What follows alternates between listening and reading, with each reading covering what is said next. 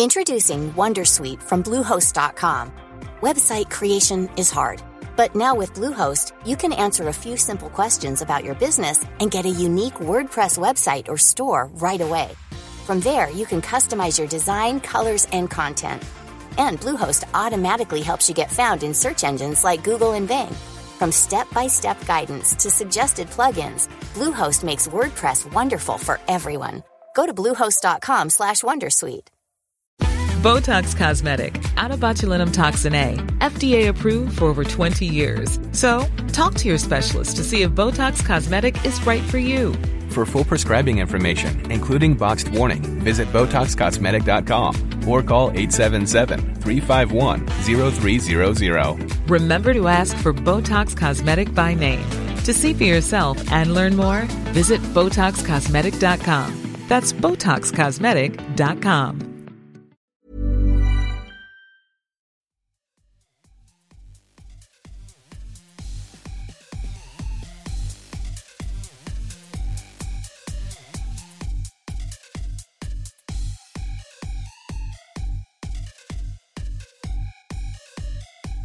Hello, everyone, and welcome to Kilowatt. My name is Bodhi, and I am your host, and I am so excited because we are going to talk about the Tesla Cybertruck and the Ford Mustang Mach-E. It's going to be a great show. I have lots of clips. It should be very informative, and hopefully it'll be fun, and you'll get something out of it. But before we go any further, I want to thank Chris and Dale. Both are Patreon supporters, by the way. I mentioned last week that I had a problem with my Google Voice number, and I lost it and I couldn't get it back. I couldn't figure out how to get it back. Well, Chris sent me an email and he was very helpful, and I was able to get my Google Voice number back. So thank you very much, Chris.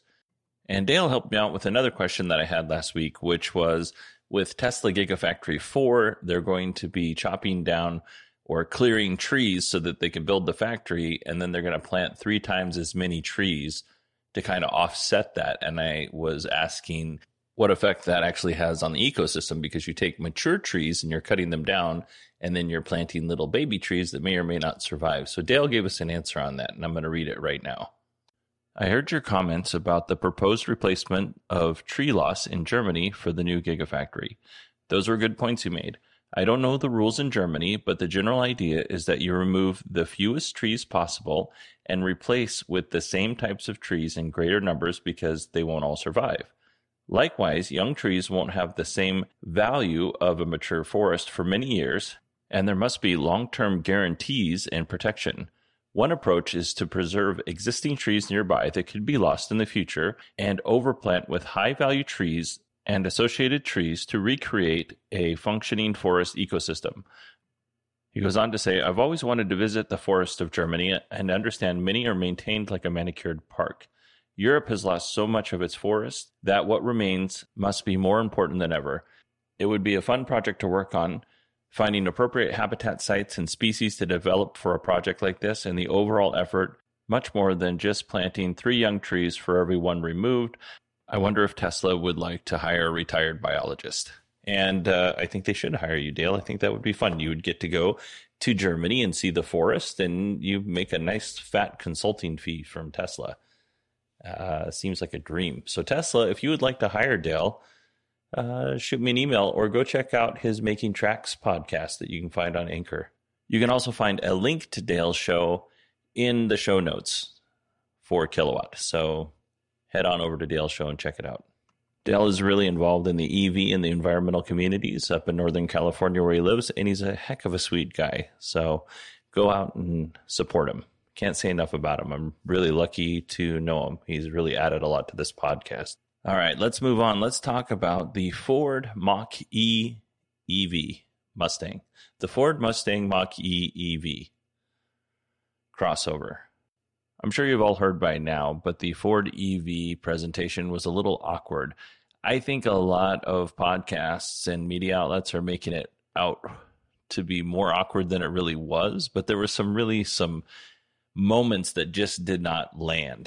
But overall, I thought the presentation was fine. They had an opening sequence that was kind of like Saturday Night Live, except for there were names on there that nobody really knew. Actor Idris Elba was the kind of like the the host of the show, and he interviewed Bill Ford and the CEO of Ford and that kind of thing. Idris Elba actually has a connection to Ford, which made it made more sense why he was doing the presentation. He actually worked for Ford for 4 years in the UK, and his father actually retired from Ford. Kind of brings it all full circle. So then once they explained that, it made more sense why he was part of the presentation. Our first clip is about 35 seconds long, and it's just going to show you a little bit of the awkwardness that was on stage, and then we'll move past it. Please welcome Executive Chairman to the Ford Motor Company, technically my former boss, Bill Ford. Thank you. Thanks. Well, hi, Idris. You know, we've always been so proud of you and your dad being part of the Ford family, and I know for sure you're the first Ford employee ever to win a Golden Globe Award. Nice. Actually, I think the Mustang has made more movies than I have, and I've made a few. Well, yeah, I mean... So that was a little bit of an awkward moment, but I don't think it was that big of a deal. I think it's being blown out of proportion a little bit.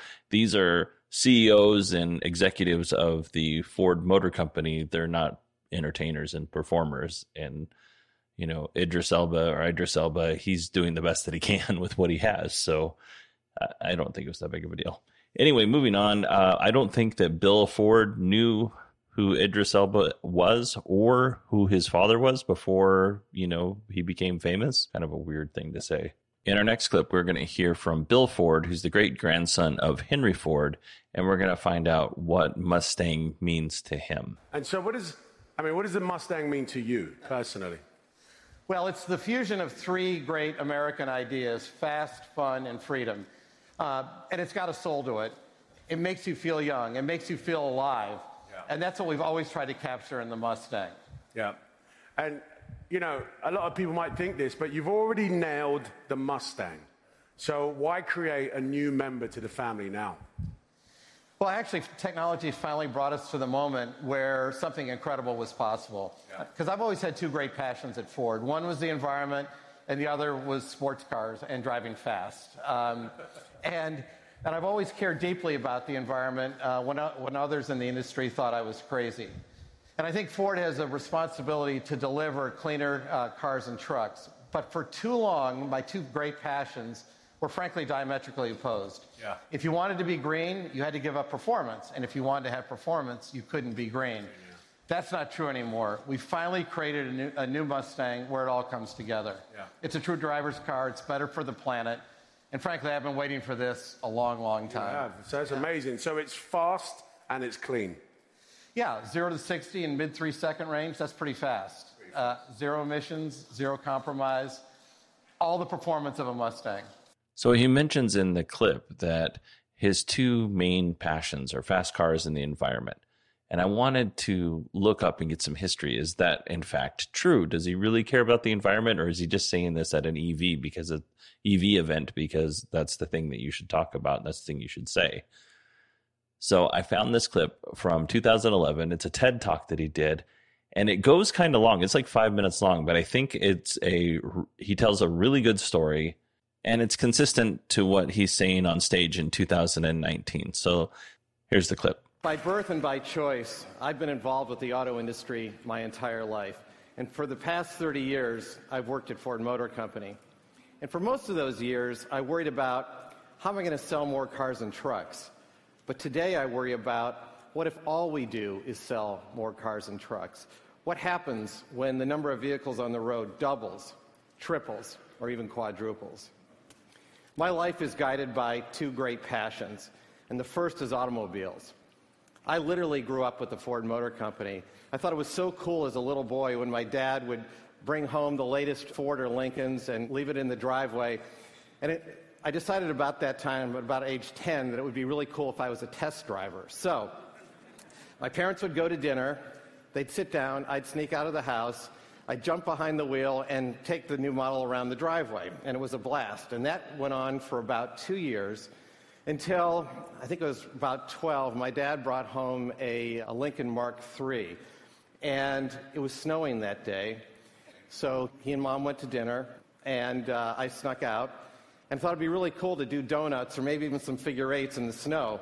My dad finished dinner early that evening, and He was walking through the front hall and out the front door just about the same time I hit some ice and met him at the front door with the car and almost ended up in the front hall. So it kind of cooled my test driving for a little while. But I really began to love cars then. And my first car was a 1975 electric green Mustang. And even though the color was pretty hideous, I did love the car. And it really cemented my love affair with cars that's continued on this day. But cars are really more than a passion of mine. They're quite literally in my blood. My great-grandfather was Henry Ford. And on my mother's side, my great-grandfather was Harvey Firestone. So when I was born, I guess you could say expectations were kind of high for me. But my great-grandfather, Henry Ford, really believed that the mission of the Ford Motor Company was to make people's lives better and make cars affordable so that everyone could have them. Because he believed that with mobility comes freedom and progress. And that's a belief that I share. My other great passion is the environment. And as a young boy, I used to go up to northern Michigan and fish in the rivers that Hemingway fished in and then later wrote about. And it really struck me as the years went by in a very negative way when I would go to some stream that I'd loved and was used to walking through this field that was once filled with fireflies and now had a strip mall or a bunch of condos on it. And so even at a young age, that really resonated with me and the whole notion of environmental preservation at a very basic level sunk in with me. As a high schooler, I started to read authors like Thoreau and Aldo Leopold and Edward Abbey, and I really began to develop a deeper appreciation of the natural world. But it never really occurred to me that my love of cars and trucks would ever be in conflict with nature, and that was true until I got to college. And when I got to college, you can imagine my surprise when I would go to class and a number of my professors would say that Ford Motor Company and my family was kind of everything that was wrong with our country. They thought that we were more interested as an industry in profits rather than progress, and that we filled the skies with smog, and frankly, we were the enemy. I joined Ford after college, after some soul-searching, whether or not this is really the right thing to do. But I decided I wanted to go and see if I could effect change there. And as I look back, over 30 years ago, it was a little naive to think at that age that I could, but I wanted to. And I really discovered that my professors weren't completely wrong. In fact, when I got back to Detroit, my environmental leanings weren't exactly embraced by those in my own company, and certainly by those in the industry. I had some very interesting conversations, as you can imagine. There were some within Ford who believed that all this ecological nonsense should just disappear, and that I needed to stop hanging out with, quote, environmental wackos. I was considered a radical, and I'll never forget the day I was called in by a member of top management and told to stop associating with any known or suspected environmentalists. Of course, I had no intention of doing that. And I kept speaking out about the environment, and it really was the topic that we now today call sustainability. And in time, my views went from controversial to more or less consensus today. I mean, I think most people in the industry understand that we've got to get on with it. And the good news is today we are tackling the big issues of cars and the environment, not only at Ford, but really as an industry. We're pushing fuel efficiency to new heights. And with new technology, we're reducing, and I believe someday we'll eliminate CO2 emissions. So again, that was from 8 years ago. So he seems to be earnest, and he seems to be on message, at least for the last 8 years. In our next clip, we're going to hear how hard it was for them to get the Mustang Mach-E off the ground. So, I mean, making a car is hard work, but how hard was it to make this a reality? Well, 2 years ago, we had a small Ford team codenamed Edison, and they met in... Hey, we've got some of them here tonight. I think they're all here tonight. At least I hope they are. But they got together in Corktown, which is Detroit's oldest neighborhood, and it's just blocks from my great-grandfather's first factory. And we gave them a mission, not just to make an electric car, but to make a great electric car. But I got to admit, when they came to me and said they can make an electric Mustang, I was actually pretty skeptical for the same reasons that I think many people in this room probably come into this thinking. You don't mess with an icon. Yeah. But people around the world who know and love Mustangs are very vocal about how much they love them. So I said, if any car is going to wear the pony, it can't just look like a Mustang. It's got to drive like one, it's got to feel like one, and it has to have the soul of one. Yeah. And the team actually hit all the marks. And I mean, do you really think an electric car can perform like a Mustang? Yeah, I know it can. I've driven it, and it's a rocket ship. So I really like this car, but I think it's a disservice to call it a Mustang because it's not a Mustang. It's an EV, and it's an SUV crossover. Now, Ford absolutely has the right to call their vehicles whatever they want to call them, but this car is not a Mustang. It's an SUV. I will admit that the design language is similar to the Mustang. The car has touches of the Mustang look, but that's about it. And in the clip, he says there are no compromises. I have to say that that's probably impossible. There absolutely has to be compromises. They couldn't put everything they wanted into the car. Otherwise, it would cost $1 billion. Okay, now, Jim Hackett, which is the CEO of Ford, and Hussein Bakaroub, I hope I'm saying his name right, they're going to talk about the car and more specifically the technology, the interface, the connectivity, that kind of stuff. Now here with me is Hussein Bakaroub from the team who developed this technology. And I want to tell you how proud I am of Hussein, Phil Mason, and a lot of other people in the room tonight. So Hussein, tell the crowd how you did this. Thanks, Jim, and good evening, everyone. We've reimagined how people interact with their vehicles. One thing we know is that customers want their technology to be familiar and easy to use. So our goal was for a visually appealing, modern interface, but also intuitive. It starts with a large touchscreen and a familiar physical knob for those moments where you just want to grab a dial and crank that volume. Well, you know, and there's no complicated menu here. There's no, you have to drill down to find out. Everything is easy to see. This is a new interface, what we would call architectural type graphics. We get the best out of this whole screen by using every inch of it. But we also have built a screen behind the steering wheel in case you don't want your eyes to come off the road for key driver information. We looked at where to place each experience, cluster, steering wheel controls, voice, and the center display from a holistic perspective. We know people want their driver information in front of them, so we kept it there, unlike others. But people also said they prefer interacting with features on a touchscreen. So we took a lot of that content from the cluster that customers interact with and moved it into the center display. And this is where that flat architecture plays an important role. It takes advantage of the large screen size to bring more functions to the surface and reduce the amount of touches to reach your action. We designed this in a way that doesn't need a back button or a home button. You're one touch away from your main applications, a touch away from your vehicle controls to actuate your vehicle controls within your vehicle, and it looks like your Detroit Roxanne.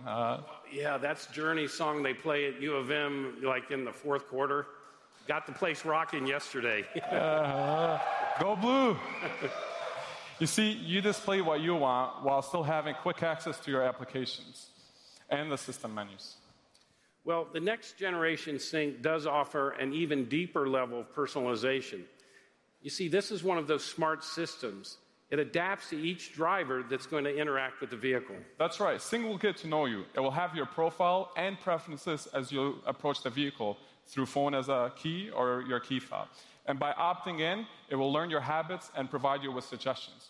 For example, Jim, it recognizes that you call your wife every day after work, or you stop at a coffee shop on Saturdays. It will provide you these suggestions as quick actions, so you can complete your task a lot quicker. And if your wife is behind the wheel, she gets the same adaptive experience. It's her profile and her preferences. You know, the people who work with me know that I talk about Kathy all the time and the way she works with the vehicle. So let's show people what a trip would look like. Next generation SYNC was redesigned from the ground up to take full advantage of built-in high-speed connectivity. This will enable exciting new cloud-connected experiences. For example, for our drive back to LAX, you'll have the freshest maps, always cloud-streamed, live traffic data from millions of data points, and the best routes. And for a city like LA, I've been here the past 4 days, you're really going to need that. Our system also has live charging data, and it will seamlessly add charging stations to your route to ensure you can reach your destination. We'll also provide you with charging suggestions and alerts for complete charging confidence. But it doesn't stop there. Our cloud-connected assistant can understand regular speech and complex requests. Well, I know with Kathy, this would be something she likes because she doesn't want to take her hands off the wheel sometimes to have to touch the screen for information. Jim, you have the ability to select from various wake words. For example, one of them is OK Ford. When you say OK Ford, the voice system wakes up, and then you can give it a command. Why don't we give it a try? OK Ford, take me to Jay Leno's garage. OK, starting route. Does Jay know we're coming? Yeah. Okay, Ford. How about some coffee along the way? Best of all, the vehicle also gets better over time with over-the-air software updates. Our community of owners is going to have a big say in how this vehicle improves, and they wouldn't have to wait to purchase a newer model to get these improvements. Using the cloud and how we build the systems in the vehicle, the upgrade process will be very seamless for our users. Hussein, thank you for all this. You and that team have really created an incredible experience. So while they're talking, there's a video playing behind them, and it's showing the technology as they're talking about it. So there's a digital instrument cluster display behind the steering wheel, which is really beautiful. And then there's a large infotainment screen between the driver and the passenger, and it kind of looks like a cross between what the Model 3 and the Model Y did with the display. It's a portrait display, but it's set up a little higher like the Model 3 is. There is a big giant knob kind of mounted in the display. Honestly, I think the way that they designed this works. I think they said in the clip that people just want to turn a knob to turn up the music, and they don't want to go hunting for it. They made some churlish comments about Tesla, which is dumb because they're borrowing a lot of the design language from Tesla, or not a lot, a fair amount of design language from Tesla. And it felt like to me that they were talking as if Ford was the first company to introduce a mass market EV. Now, having said that, Ford has a narrative that they're trying to share on stage. So, you know, they're going to be biased. Another thing they did was demo their voice assistant. So they would ask a question, and then the voice assistant would actually give them the correct answer. But here's the thing. In Jim Hackett's hand, you can see the presenting remote, and you can see him clicking the buttons to play the video to the next point. So it wasn't like there are people in the audience cheering, and I assume that those are all Ford employees cheering. But it wasn't a real demo. It was just him hitting play and then hitting pause, I assume hitting pause, before the next clip so they could ask the next question. It wasn't a live demo. Anyway, now we're going to hear about the owner experience, and this will be the last clip for the Ford Mach-E, and then I'll kind of wrap it up. Okay, so now let's go to Ted Canis over here to unpack the Mach-E ownership experience. Ted?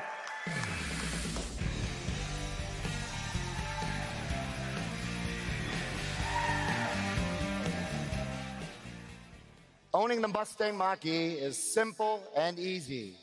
Wherever you're going, it starts to work with you before you get in the driver's seat. No more hunting for your keys. With Ford Pass, your smartphone is your key. Imagine you're leaving your office at the end of a hot summer day or a cold winter one, but you can't remember where you parked. Ford Pass can locate your vehicle, check your charge status, preset the cabin temperature while you're packing up to leave. As you approach the car, it recognizes you, so its lights come on, and you can unlock it before you get to the door. By the time you get there, you're ready to go.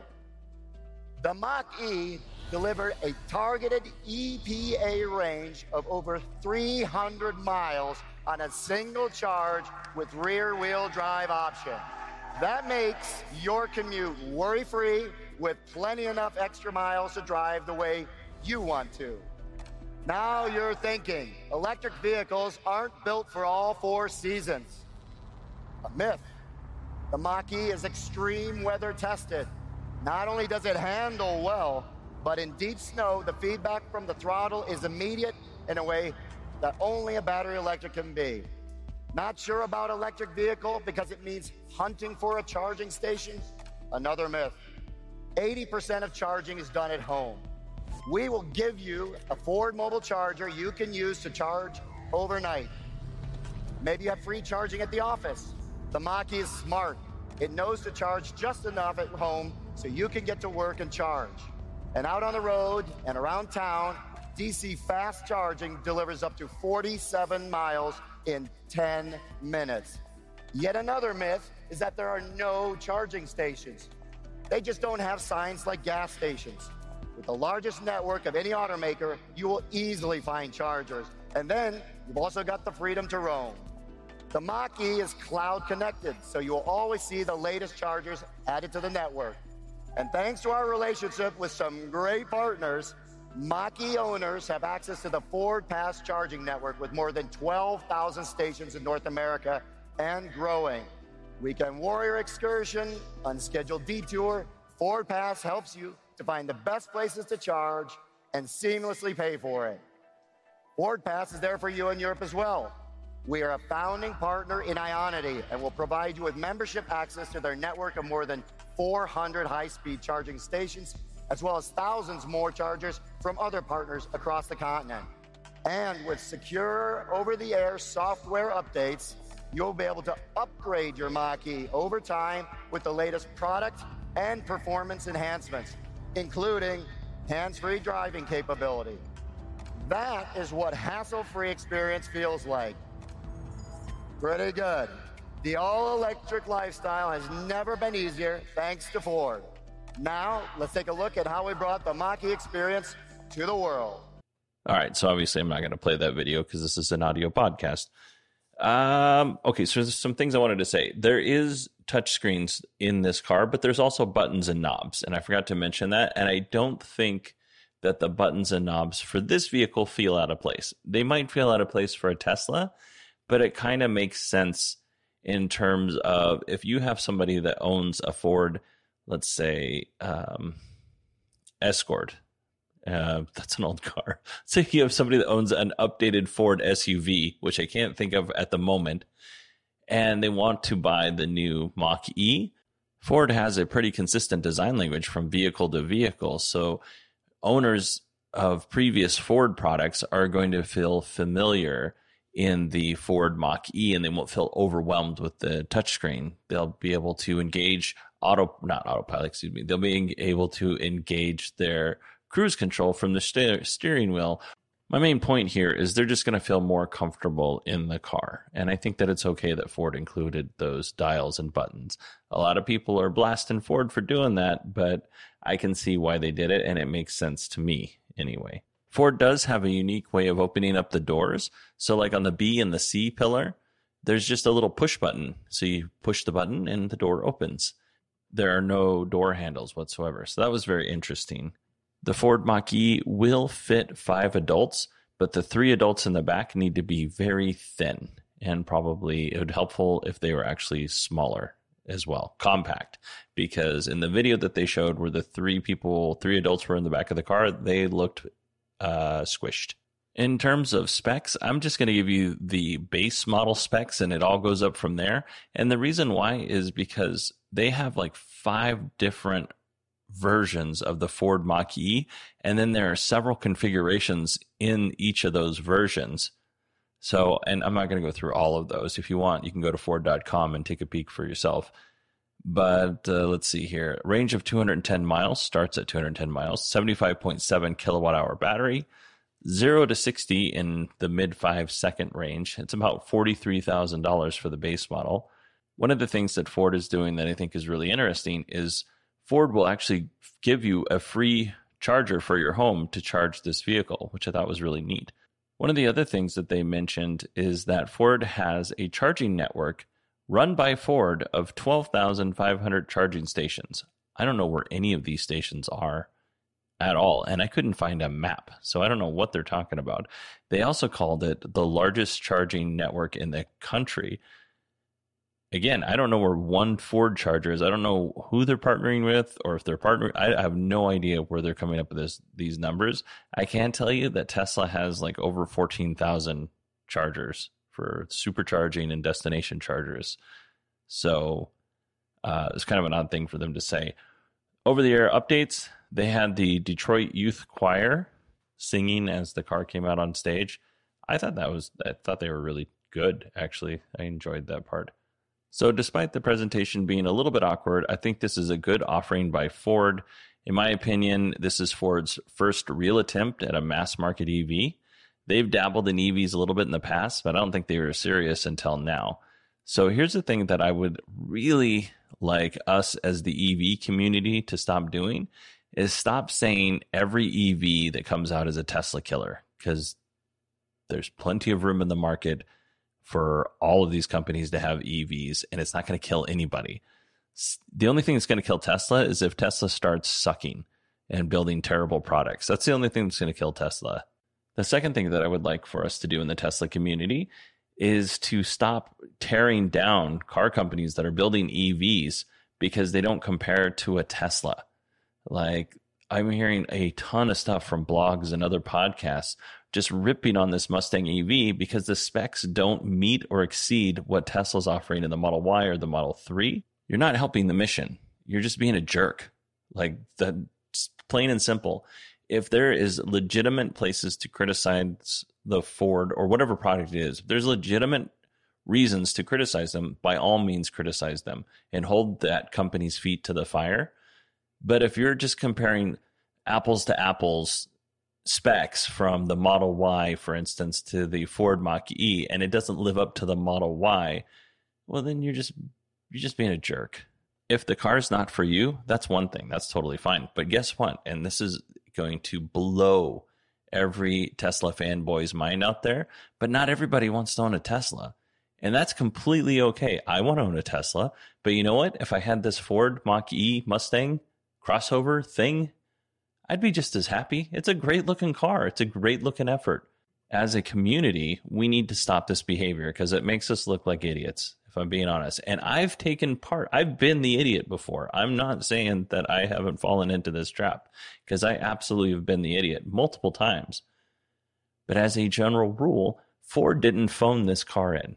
They did a great job designing it. It's a great looking vehicle. It's going to come out. Now, there's only going to be about 50,000 coming out the first year, but that's okay. It's still a great looking vehicle. So give Ford props. If it's not for you, then that's great. Move on. It's not for you.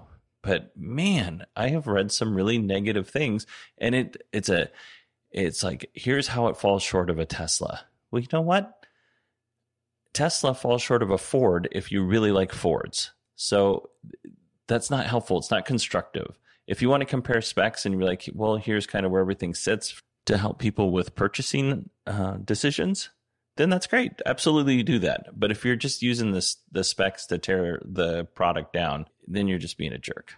And I will say, not every blog or podcast or news article that I read had those elements to it, but a fair amount did. And that was really disheartening to me. Now, having said all that, let's move on to the Tesla Cybertruck reveal. Let's jump right into our first clip, which is Elon just kind of opening up the show. Welcome to the Cybertruck unveil.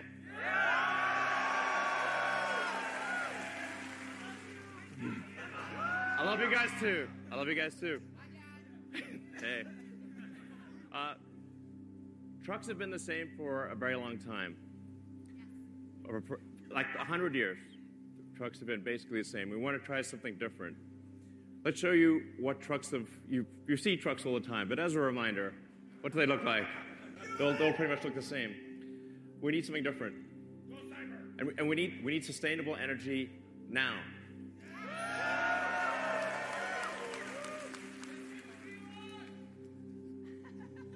If we don't have a pickup truck, we can't solve it. The number one selling truck, a vehicle in America, top three selling vehicles in America are pickup trucks. We have to, if to solve sustainable energy, we have to have a pickup truck. So I present to you the Cybertruck. So in that clip, Elon was showing some pictures of pickup trucks from very early on to current, and basically what it showed was they all look very similar. I cut that part out because, you know, it's a video. You can't really see it. When they brought the truck out, I thought it was a joke. Honest to God, I thought it was a joke. I literally thought to myself, this is a joke. This truck is hideous. This thing is a monstrosity. There's no way that anybody's going to want to purchase that. Now, having said that, I also had this other conflicting feeling that was pretty much like, if this is really the truck, they have really stuck their necks out in terms of design. And I kind of like that. I like what they're doing there. And the more that they started talking about the features of the vehicle, I was like, okay, I'm on board. I'm on board. I still think the truck is ugly, but I want one. I really want one. The whole presentation kind of turned me around. So I have a clip that I will put at the end of the show if you want to listen to it.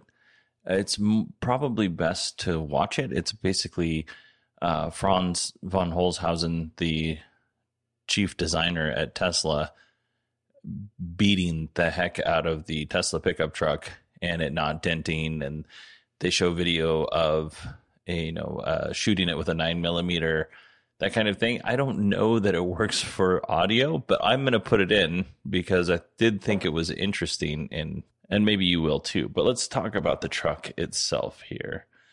Like I said, it's wedge-shaped. The bed is covered, and it's called the vault where the bed is, and there's a retractable cover that will open up so that you can actually get to the bed. There's also some like kind of wing doors that you can open up and put things in the bed. But it's basically your stuff is secure while it's in the bed. I really like that. The truck itself is 19 feet long, 6.5 feet wide. It's a little over 6 feet tall. It has 6 seats in it. It looks really roomy. It seems to me like it compares to one of the smaller configurations that an F-150 comes in. It's not exactly the same, but in terms of numbers, but it's right around there. So if you look at your standard 4-door F-150, it's probably similar in size.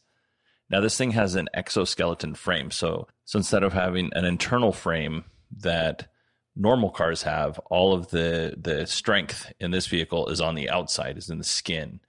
It's got big, thick stainless steel panels.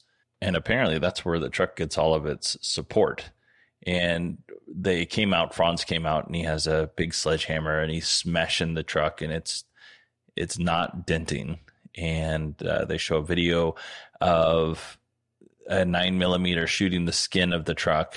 The 9mm bullet virtually disintegrates and the truck body is still fine. They have the glass on this vehicle is called transparent metal glass. I think it's the same glass that they use for their Tesla Semi, which is called armor glass, I think. So they did this glass ball drop demo. So they put a regular piece of glass underneath a tube, and then they put a steel ball in that tube and broke it, dropped it onto the regular piece of glass, and it broke. And then that's to be expected. And then they put the transparent metal glass in there and they dropped it, I think, from as high as it looked like about 15, 20 feet. It's hard to tell. And it didn't break. So then they weren't done there. So Franz grabs these steel balls, walks over to the Tesla Cybertruck prototype and throws it at the glass on the driver's side window and ends up breaking 2 pieces of glass, which wasn't supposed to happen. And they showed later a video of them practicing it, and the ball just dropped off. But it didn't go through the glass. It just kind of, cracked, and that was about it. So still pretty cool that the glass is really strong. It didn't work out. The demo didn't work out the way they wanted. In fact, I talked to Brad and Sierra after the event. And if you don't know, Sierra is my kid, and Brad is her boyfriend. Huge Tesla fans. And one of the things that Brad said that he thought was, even though Elon was laughing this off, you could kind of see on his face a little bit of disappointment when he would look back at the pickup truck. Here's a quick clip of Elon giving us some more details about the pickup truck. In addition, the car has an adaptive air suspension. It's literally built, adaptive air suspension. So this will come standard on all the cars. I think this is actually a very important design element. because if you have if every truck has the ability to adjust the ride height, so you can go very low or very high, so you can be efficient on the highway, and you can also go off-roading. It's going to have the highest clearance of any production truck, so we're going to have about a 16-inch clearance, and you can adjust this on the fly. So it's adaptive damping and adaptive ride height. These are actually extremely important for a truck. Because trucks, when you only drive them, they're either too cushy or they're too hard. You need it to be able to adjust dynamically depending upon what the load is. If you've got a lot of people on board, if you've got a full bed in the back, it's got to adjust accordingly. So, yeah. Let's talk about we call it the Volt, Cybertruck Volt. The rear is 100 cubic feet, 6.5 foot bed length, up to 3,500 pounds of payload. And it can tow. But what about a real world test? Like let's actually have a tug of war here with an F-150. So you can see, see which one can pull which. Let's do the tug of war video.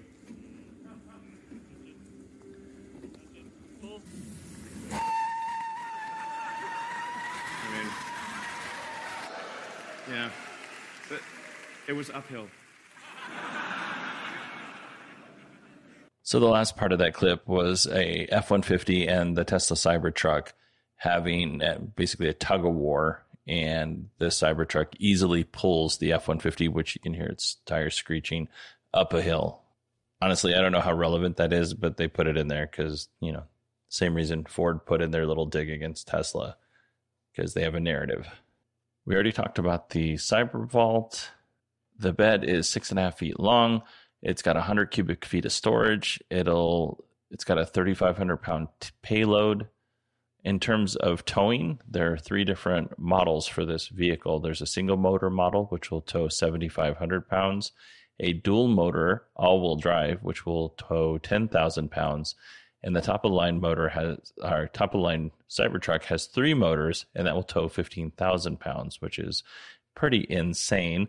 It also races a Porsche 911, most current Porsche 911, and beats it, so it's fast. I'm guessing that's the triple-motor version of the Cybertruck.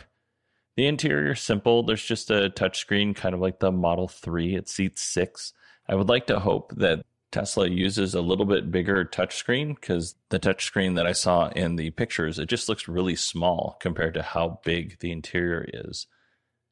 You'll be able to seat six. I can't remember if I said that or not. It's going to come in white, matte black, green, and stainless. And honestly, I would go stainless or matte black all the way with this vehicle. We mentioned that it had three versions. The single motor rear wheel drive starts at $39,900. It's got a range of 250 miles, which is 402 kilometers, a towing capacity of 7,500 pounds or 3,400 kilograms, 0 to 60 in 6.5 seconds, which would be 0 to like 98, but we'll round it up to 100 kilometers an hour in 6.5 seconds. Dual motor all-wheel drive, 49,900, 300-mile range, towing capacity of 10,000 pounds or 4,500 kilograms, 0 to 60 in 4.5 seconds. And then the tri-motor all-wheel drive is $69,900, $20,000 more than the dual motor, 500-mile range, 804 kilometers, towing capacity is 1,500 pounds or 6,800 kilograms, 0 to 60 in 2.9 seconds. And I'll be honest, I think these are amazing specs, and I think Tesla's going to over-deliver on these specs as well. I think it's going to end up being better. The final production version will be better than what they're saying. Elon mentions that there's adaptive air suspension, which is great, and there's an onboard compressor, so you can plug your air tools to it if you need.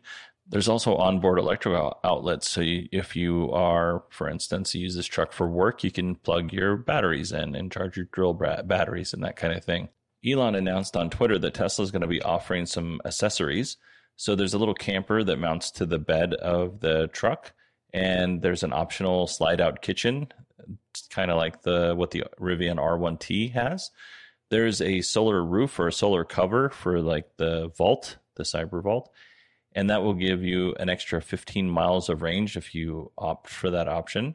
And then there's a cyber quad. There's actually an ATV, an electric ATV, that you can drive up into the back of your pickup truck and charge the ATV while you're driving around. That's amazing. That's awesome. It's only $100 to pre-order, and it's fully refundable if you don't end up wanting the vehicle. So here's some numbers about pre-orders. Tesla has received 146,000 pre-orders to this point. So the base version of the Cybertruck has received 24,820 signups, reservations. Now, if every one of those people buy a Cybertruck, then that's about $1 billion for Tesla. Now, the mid-tier, the dual motor, 61,320 people have signed up for that one. And if everybody bought that's on the list bought that pickup truck, it would be an extra $3 billion for Tesla. And then the tri-motor, the premium version, 59,860 people signed up for that bad boy. And that's about $4.2 billion in for Tesla if everybody on the list bought that particular truck. In any case, $100 times 146,000 people is a nice little cash infusion of about $14 million for, you know, basically just over 2 days of taking reservations. Not too bad. It pays to be in the reservation taking business, apparently. The base and mid-model truck, Cybertruck, will be available in late 2021, and the premium version, the three-motor version, will be available sometime in 2022. Like I said, I talked to Brad and Sierra and got their take. It sounds like initially Brad was not a fan, but over time he grew to like the look of the truck. And I feel like we probably felt a similar way in that when he started talking about all the options and the things that you get with this vehicle, despite what it looks like, the value you get for this vehicle is actually quite high, in my opinion. Let's see. Sierra liked the truck from the beginning.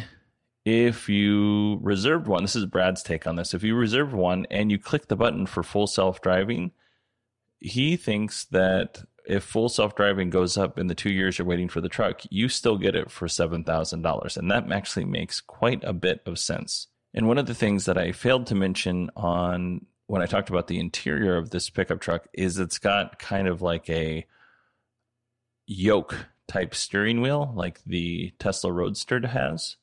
So Brad thinks that that steering wheel's there simply because at some point Tesla will be able to remove it when they hit full self-driving capabilities. And that's a possibility for sure. I'm not sure if it's why it's there or not. It does look a little bit out of place. It looks teeny tiny in that big, huge cab, but they may have just put it there because they had extra Roadster steering wheels sitting around and they didn't know quite what to do with them. So they're like, yeah, let's throw them on the truck. Anyway, that's all for me. That's the whole show. If you want to email me, it's Bodie, B-O-D-I-E, at 918digital.com. You can follow me on Twitter at 918digital. And if you would like to call and leave a message and have your message on the show, you can call 918-401-0071. And if you leave a message, I will put your message on the show and we'll talk about it. You can be involved in the show that way. Karen did that last week and I think it worked out really well. So yeah, that's it. That's the whole show. I'm going to insert that final clip, which is about 8.5 minutes long. Oh, you know what? Before I go, next week is Thanksgiving here in the United States. So I'm going to record on Tuesday to make sure that I can have an episode out on Friday. And I'll be honest, the next episode is going to be very short. I can't imagine there's going to be a ton of news. I already have some articles queued up to talk to you about, but I don't think it's going to be all that long. So just a quick programming note on that. All right, everybody, here's Elon and Franz getting up to shenanigans. Doesn't look like anything else.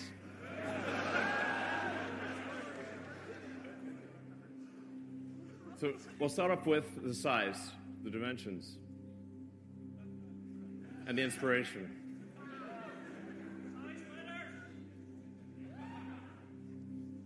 So the functionality I'm going to describe is within a space that is less than the most popular pickup truck in the United States, the F-150. So we didn't cheat in either width, height, or length. And we're able to achieve much greater capability in the same same dimensions, same weight. Yeah. The fundamental design change, we moved the mass to the outside. We created an exoskeleton. So normally the way that a truck is designed, you have a body on frame, you have a bed on frame, and the body and the bed don't do anything useful. They're carried like cargo, like a sack of potatoes. It was the way that aircraft used to be designed, when they had biplanes, basically. The key to creating an effective monoplane was a stressed skin design. You move the stress to the outside skin. It allows you to do things that you can't do with a body on frame. So we're able to make the skin out of thick, ultra-hard stainless steel. It's really hard. We're going to show you just how hard. So, Franz has a sledgehammer.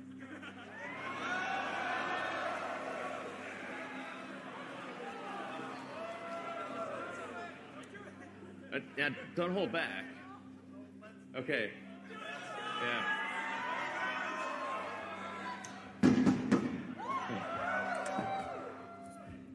It's a regular truck door.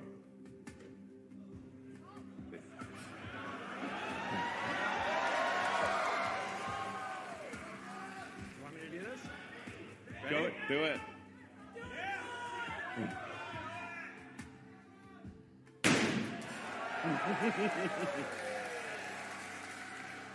Yeah. Yeah, hit it a couple times. You want to hit it again? All right. Yeah. Yeah, nice. Now hit the Cybertruck. Same thing. Hit it harder. Yeah.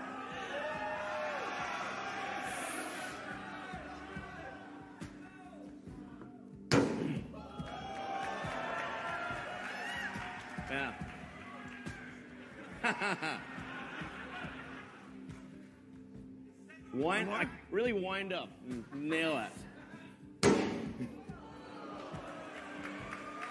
Yeah. It's pretty strong. Very strong. So if you think about like a truck, you want a truck that's tough. You want a truck that's really tough, not fake tough.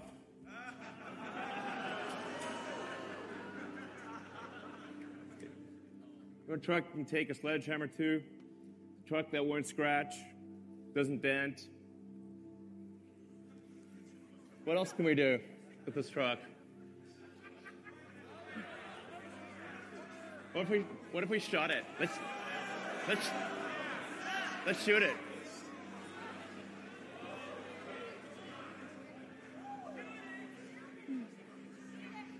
Got OSHA. I mean, come on. So that's a 9mm bullet shot at the door. Shoot it! We're in California, unfortunately. But the 9mm, it is literally bulletproof to a 9mm handgun. That's how strong the skin is. So it's ultra hard, cold rolled stainless steel alloy that we've developed. We're going to be using the same alloy in the Starship rocket and in the Cybertruck. Yeah, you're welcome. So on the right, that's like normal truck doors. Like might as well be made of tissue paper. That looks like a paintball. Very different. So when you say something's built tough. That's what we mean.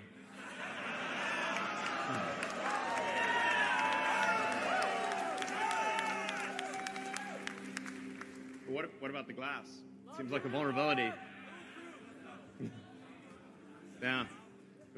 Transparent metal glass. Yeah, that's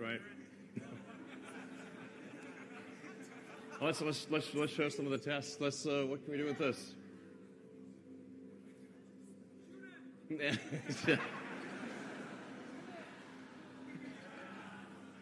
All right, let's show the glass demo.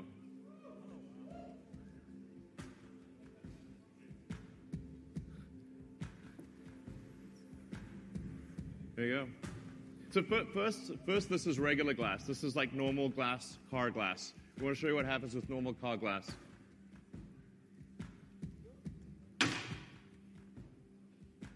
Shatters immediately with a little ball. Now I'll show you Tesla armor glass.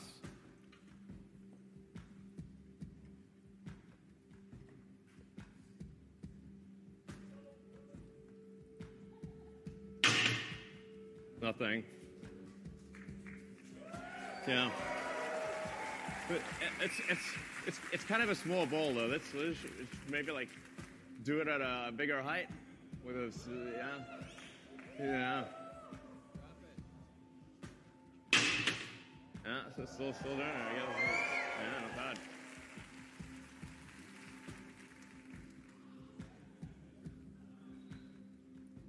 bad. My bigger bowl.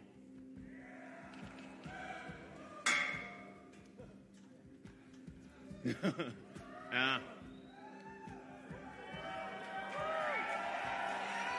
Yeah.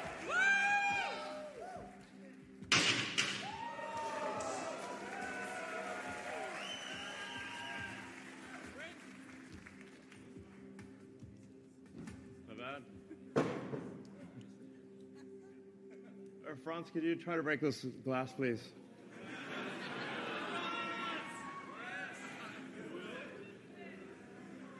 Yeah. Sure? Yeah. Oh my fucking God. Well, maybe that was a little too hard. Should we try the beer? Sorry? No. It didn't go through, so that's a plus side. Let's try the right. Try that one, really? Okay. Yeah. Sure. Oh, man. It didn't go through. All right. Ah, not bad. There's room for improvement. All right, let's see. So, yeah. We did actually throw everything. We threw wrenches. We threw everything. We even literally threw the kitchen sink at the glass, and it didn't break. For some weird reason, it broke now. I don't know why. You know, just fix it in post.